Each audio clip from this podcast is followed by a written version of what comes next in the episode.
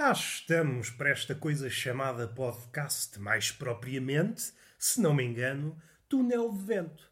Este menino, este jagunço, não é o Rio Baldo, não é o Diadorim, personagens desse romance monumental em matéria de assunto e também de tamanho, não é dos livros mais pequenos, O Grande Sertão, do Guimarães Rosa, aconselha toda a gente, onde é uma história entre dois jagunços.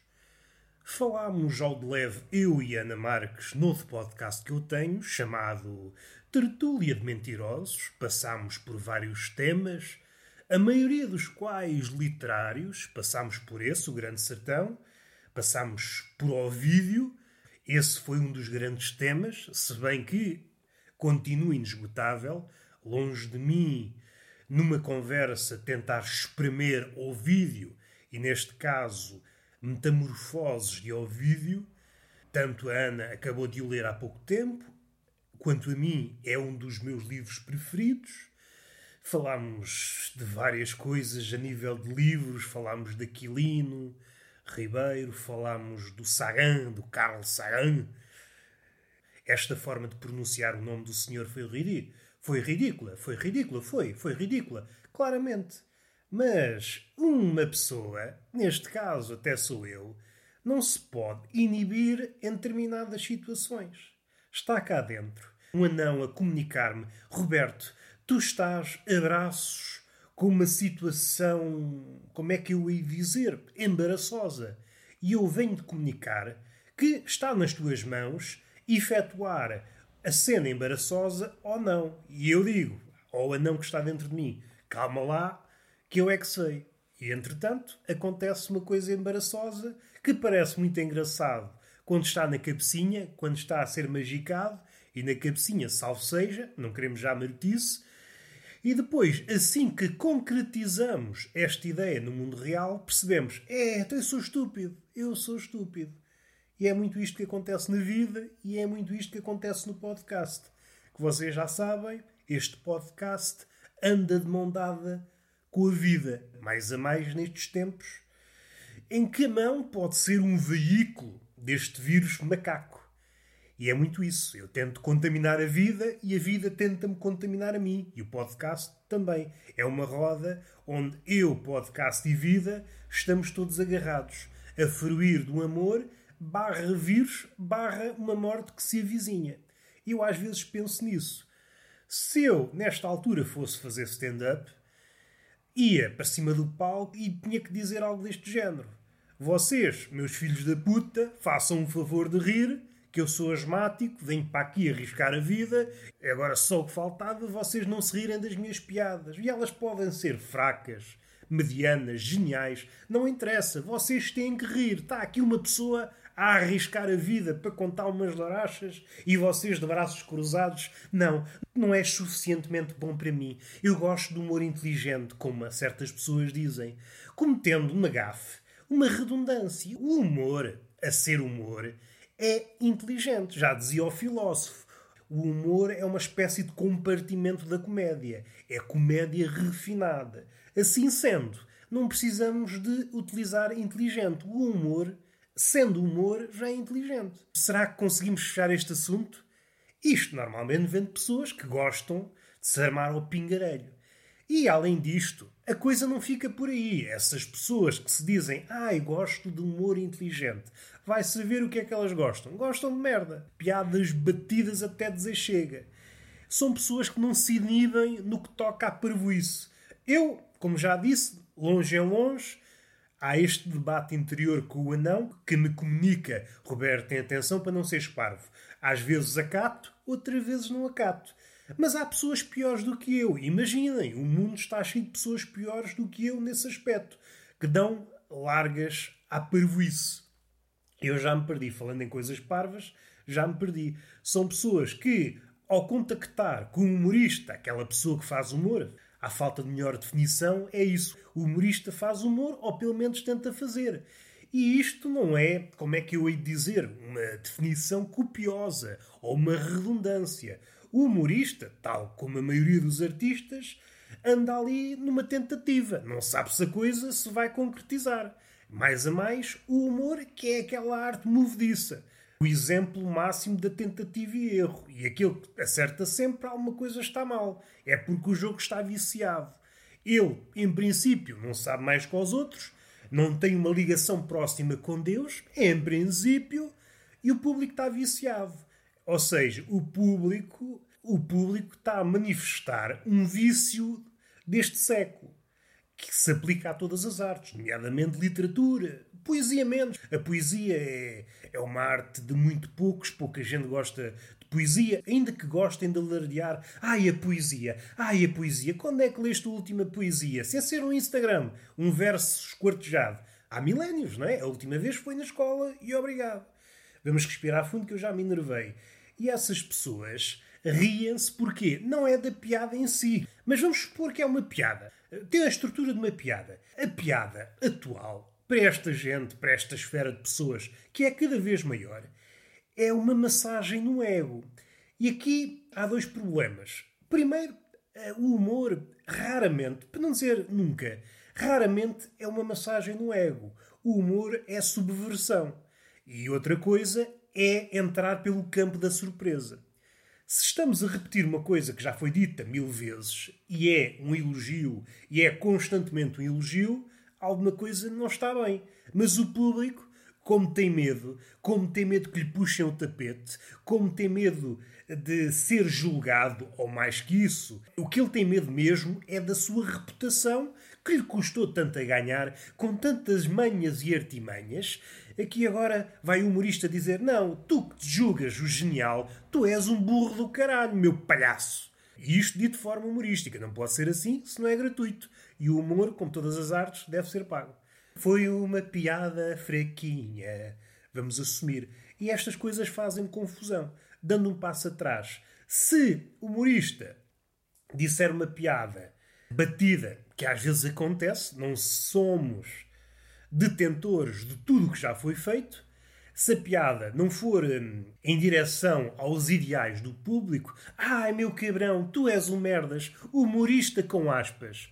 Se, pelo contrário, for uma piada batida, mas que afaga o ego do público, o público, e é a diferença eh, entre o público vá de há uns tempos para este público atual, antes criar surpresa, hoje quer o quê? Uma massagem no ego um elogio vá, humorístico, se quisermos. Ainda que seja um oxímoro. Se é um elogio, não pode ser humorístico. Embora, evidentemente, haja exceções. O humor e a comédia são artes mutáveis, ariscas e conseguem subverter qualquer definição que lhe julguemos. Dizemos, comédia, humor, tu és isto. O humor e a comédia, se realmente forem aquilo que dizem ser, conseguem sempre subverter. Humor, tu és um cão. E o humor transforma-se numa cabrinha. Não pode andar sempre no trilho do esperado. Tem que dar uma guinada em direção ao inesperado, que pode ser um, uma grande volta ou apenas um solavanco. Mas esse solavanco tem que existir, senão às tantas andamos na, no trilho do esperado em que todos os passos são previsíveis tem que haver um grau de imprevisibilidade no humor. Caso contrário, não é nada. Além disso, não é humor e não é arte. A arte tem que ter esse, pelo menos, um grão de imprevisibilidade. Caso contrário, está apenas a passar uma receita a limpo, a verbalizar uma receita e entre outras coisas. Está a pôr essa receita noutros moldes, se assim quisermos. E isso faz-me confusão. Por vezes o humorista erra, seja de que forma for, é um bandido, merece pelo menos morrer. Que é assim que as coisas processam hoje. Pelo menos é para ir à vida. Se fizer, pelo contrário, cometer um erro, mas esse erro se traduzir no elogio, é pá, tu és um gênio. Tu és um gênio e deviam existir mais pessoas como tu. Para quê? O público não verbaliza. Para que haja mais pessoas a elogiar-me. Porque eu preciso de elogio. Preciso de sair à rua todo nu e ser brindado com uma chuva de elogios. Vamos respirar fundo, dando vários passos atrás, e eu imagino-me a fazer stand-up nesta situação em que, sendo asmático, estou a arriscar a vida e é mandar logo as pessoas para o caralho. Se não rirem. Não gosto dessa atitude. Poderia dizer um Eckler. Calma lá contigo. Então eu arrisco a vida e tu estás armado Estás aí a cuspir minudências? Que há uma falta de respeito? Então eu dou a vida e tu estás preocupado com o respeito. Belos chapadões no focinho. Só não te dou porque depois, a temido, começava a olhar-me de lado. Eu sou uma pessoa responsável, meu amigo. Se faz favor, eu não esqueci a tua cara, eu quero armar escaramuça, marcamos aqui na agenda para 2022. Pode ser que isto já tenha desaparecido. Mas eu não me esqueço. Eu quero esta escaramuça posta em prática. Se há coisa que me chateia é as pessoas zaragatearem verbalmente. Ai, se eu pudesse batia-te, se eu pudesse batia-te, estando a meio metro da pessoa. Se eu pudesse batia-te. Então, mas o que é que te impede? Faz favor de esticar o braço e dar-lhe um sopapo. Que estas coisas não podem ficar só no ar. Não podem, meus amigos, não podem. Já pus esta mágoa por extenso. Estava aqui, estava aqui a moer-me. A minha vila é uma vila caricata.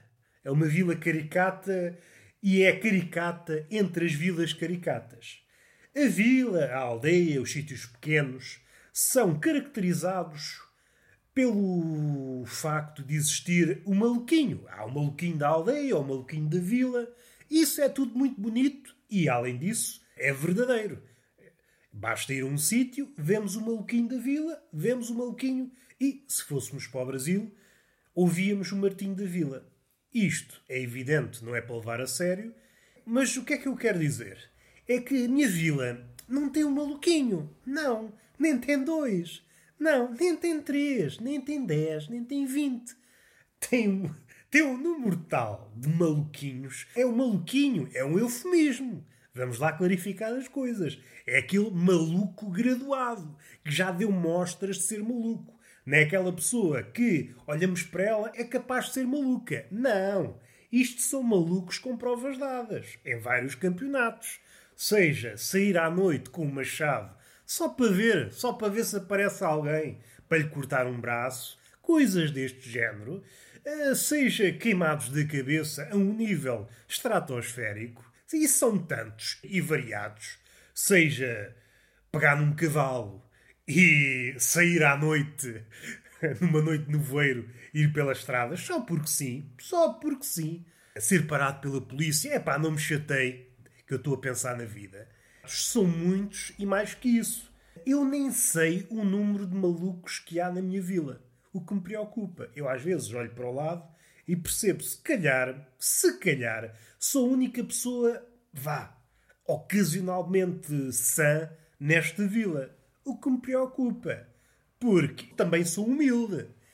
Então é só malucos à minha volta e eu é que não sou maluco. Se calhar estou a ser mais maluco que os malucos. Se calhar os malucos olham para mim pensando: olha, ali vai o maluco, o diferente. Ai, o são, ai, o lúcido. Olha o lúcido como ele é diferente, a pensar que é normal. É maluco dos cornos. Há aqui qualquer coisa nesta geografia, não sei se é na água, se é nas tangerinas, se é nas clementinas que comemos, se é no abacate, se é no cacetinho. Mas a realidade é esta: há um número absurdo de malucos. Das duas, uma. Ou eu sou de facto maluco e por isso olho todas as pessoas como malucas e eu é que estou mal, se calhar eu é que sou o maluquinho da vila, ou então estou a viver sem querer num hospício a céu aberto. Outra explicação. Enfim, isto são coisas que eu tinha que desabafar. Eu perderia anos da minha vida se tivesse que descrever cada um dos malucos. Enfim, já disse aqui algumas coisas nestes. Este, se não me engano, é o episódio 299. Estamos a caminhar para o episódio 300. Deixa-me feliz? É pá, não me deixa. É apenas o que é. É um número, é um 3, é um 0 e é um 0 dois zeros, parecem dois tomatinhos e um três, que é uma espécie de rabo. Será que isto me alegra? É, visto dessa perspectiva, até não desgosto. Um rabo e dois tomatinhos. Vamos respirar fundo. Tinha a ideia de fazer uma piada, mas fica só assim. Fica só assim. O que é que importa dizer? Há pouco assisti a uma coisa que me fez pensar na vida. Eh, não é tanto esta, esta planta do hospício que eu tive aqui a descrever, este inventário de doidivanas. Doidivanas é uma, palavra curta. Este inventário de loucos a que eu me subtraio modestamente, Nunca esquecendo que tem competências, caso eu queira, caso a pandemia contribua para tal, para ingressar, para ingressar nesse lote de malucos com provas dadas. Sei que não vai ser fácil, até porque a competição está aguerrida.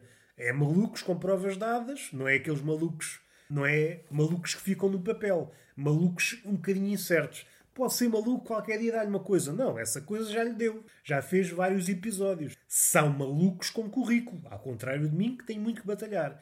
Mas indo para o lado, para outro tema, uma coisa que me causou espanto, fiquei espantado, embasbacado, com os olhos esbugalhados diante deste episódio que me comoveu até às lágrimas. Até comecei a chorar do olho do cu, só para verem o quanto isto me comoveu.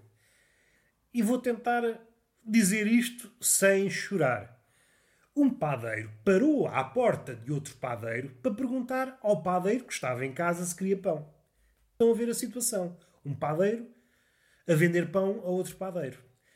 Isto é, é daquelas coisas que eu não estou preparado. Já estudei umas coisinhas, uns livrinhos, uma literatura, uma poesia, uma ciência, uma filosofia, religião.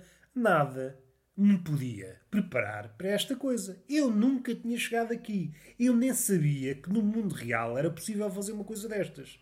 Um padeiro parar à porta da casa de outro padeiro a perguntar: Tu queres pão? Eu não ouvi o resto. Eu fiquei de tal maneira paralisado que só me apeteceu dar três cabeçadas na parede e dar um beijinho na boca a uma osga. Infelizmente, o tempo está a ficar frio e as osgas desapareceram vão hibernar. Não sei se sabem, mas as osgas hibernam. E eu comecei a pensar nesta conversa. Que conversa seria? O padeiro pergunta: Queres pão? E o outro: Olha, ainda bem, chegaste mesmo na altura certa. É uma coisa que faz sempre falta nesta casinha. Nunca tenho pão. Oh, obrigado, gosto muito do teu pão. Olha, eu também gosto muito do teu pau. O que desculpa do teu pão? Do teu pão, do teu pão, do papo seco. Gosto muito do teu papo seco, da tua caracaça, do teu cacete, Gosto de tudo. Gosto de tudo. Se o que eu acabei de dizer era totalmente desnecessário, é evidente. Mas a vida não pode ser só coisas necessárias. Temos que ir com algum gosto até à divisão do inútil e do acessório. Temos que ir com gosto, não é com aquela cara que está a fazer um frete. Essa cara de fazer frete normalmente aparece a idade adulta. E vocês são pessoas jovens. Pelo menos é isso que dizem. Ah, eu sinto-me cada vez mais jovem, dizem as pessoas. Eu não sei se é uma estupidez que já vem de trás, se se agudizou durante a pandemia. Porque eu sei, vocês são ratos. Vocês são ratos. Sabem que o vírus não tem grande cabecinha e andam a alardear. Eu sinto-me cada vez mais novo. O coronavírus que estiver nas redondezas, olha para vocês, é pá, o rapaz Está a dizer que está novo, então siga em frente em direção a um lar, que é para escavacar velhos, para esfrangalhar. E essa atitude deixa-me um bocadinho desconfortável, põe-me numa posição ingrata. Ao contrário de vocês que gostam de alardear a juventude, a beleza que vem a reboque da juventude, eu, desde ter idade, passando pela rija idade, que é a idade fica a seguir à tenra idade, costumo dizer estou a ficar cada vez mais velho. E agora percebo o meu equívoco eu nasci velho. E é aquelas palavras que agora pesam. Naquela altura disse quase gratuitamente, sem pensar. Pensei que não me fazia mal. Eu espero que o coronavírus não entenda isto literalmente. Mas se calhar estou a pedir demais. Se as pessoas que são dotadas de um cérebro não percebem as coisas sem ser de forma literal, agora vou pedir ao vírus, que é uma bolinha que nem é nada, que perceba as coisas com outro olhar. Não, se calhar, olha, vou à vida. Vou à vida. Porque não sei estar calado. Tenho esta mania de dizer nasci velho. Enfim, olha, ponham no meu epitáfio nasci velho, morri novo. Só para deixar as pessoas assim um bocadinho atordoadas. Vamos respirar fundo. E está feito o podcast. Se não me engano, é o episódio 299. Estamos quase, quase a chegar ao episódio 300. E é isto, não há mais nada para dizer. Eu respirei fundo, à espera que a inspiração me desse qualquer coisa para rematar o episódio 300, como se pusesse por extenso um espírito alegre, mas também não vamos por aí. Eu nunca tenho um espírito alegre, agora ia por aí. Só se fosse possuído por um espírito alegre. Mas desconfio que os espíritos alegres não querem nada comigo. Não me possuem. Os espíritos alegres não me possuem. Então, beijinho na boca, que é mesmo assim. Agora vamos fim de semana e vocês têm que levar o beijo na boca de forma a guardá-lo no coração. E é esse beijo, guardado no coração e na memória, que vos fará vencer os próximos dias do fim de semana. Dias que se avizinham negros.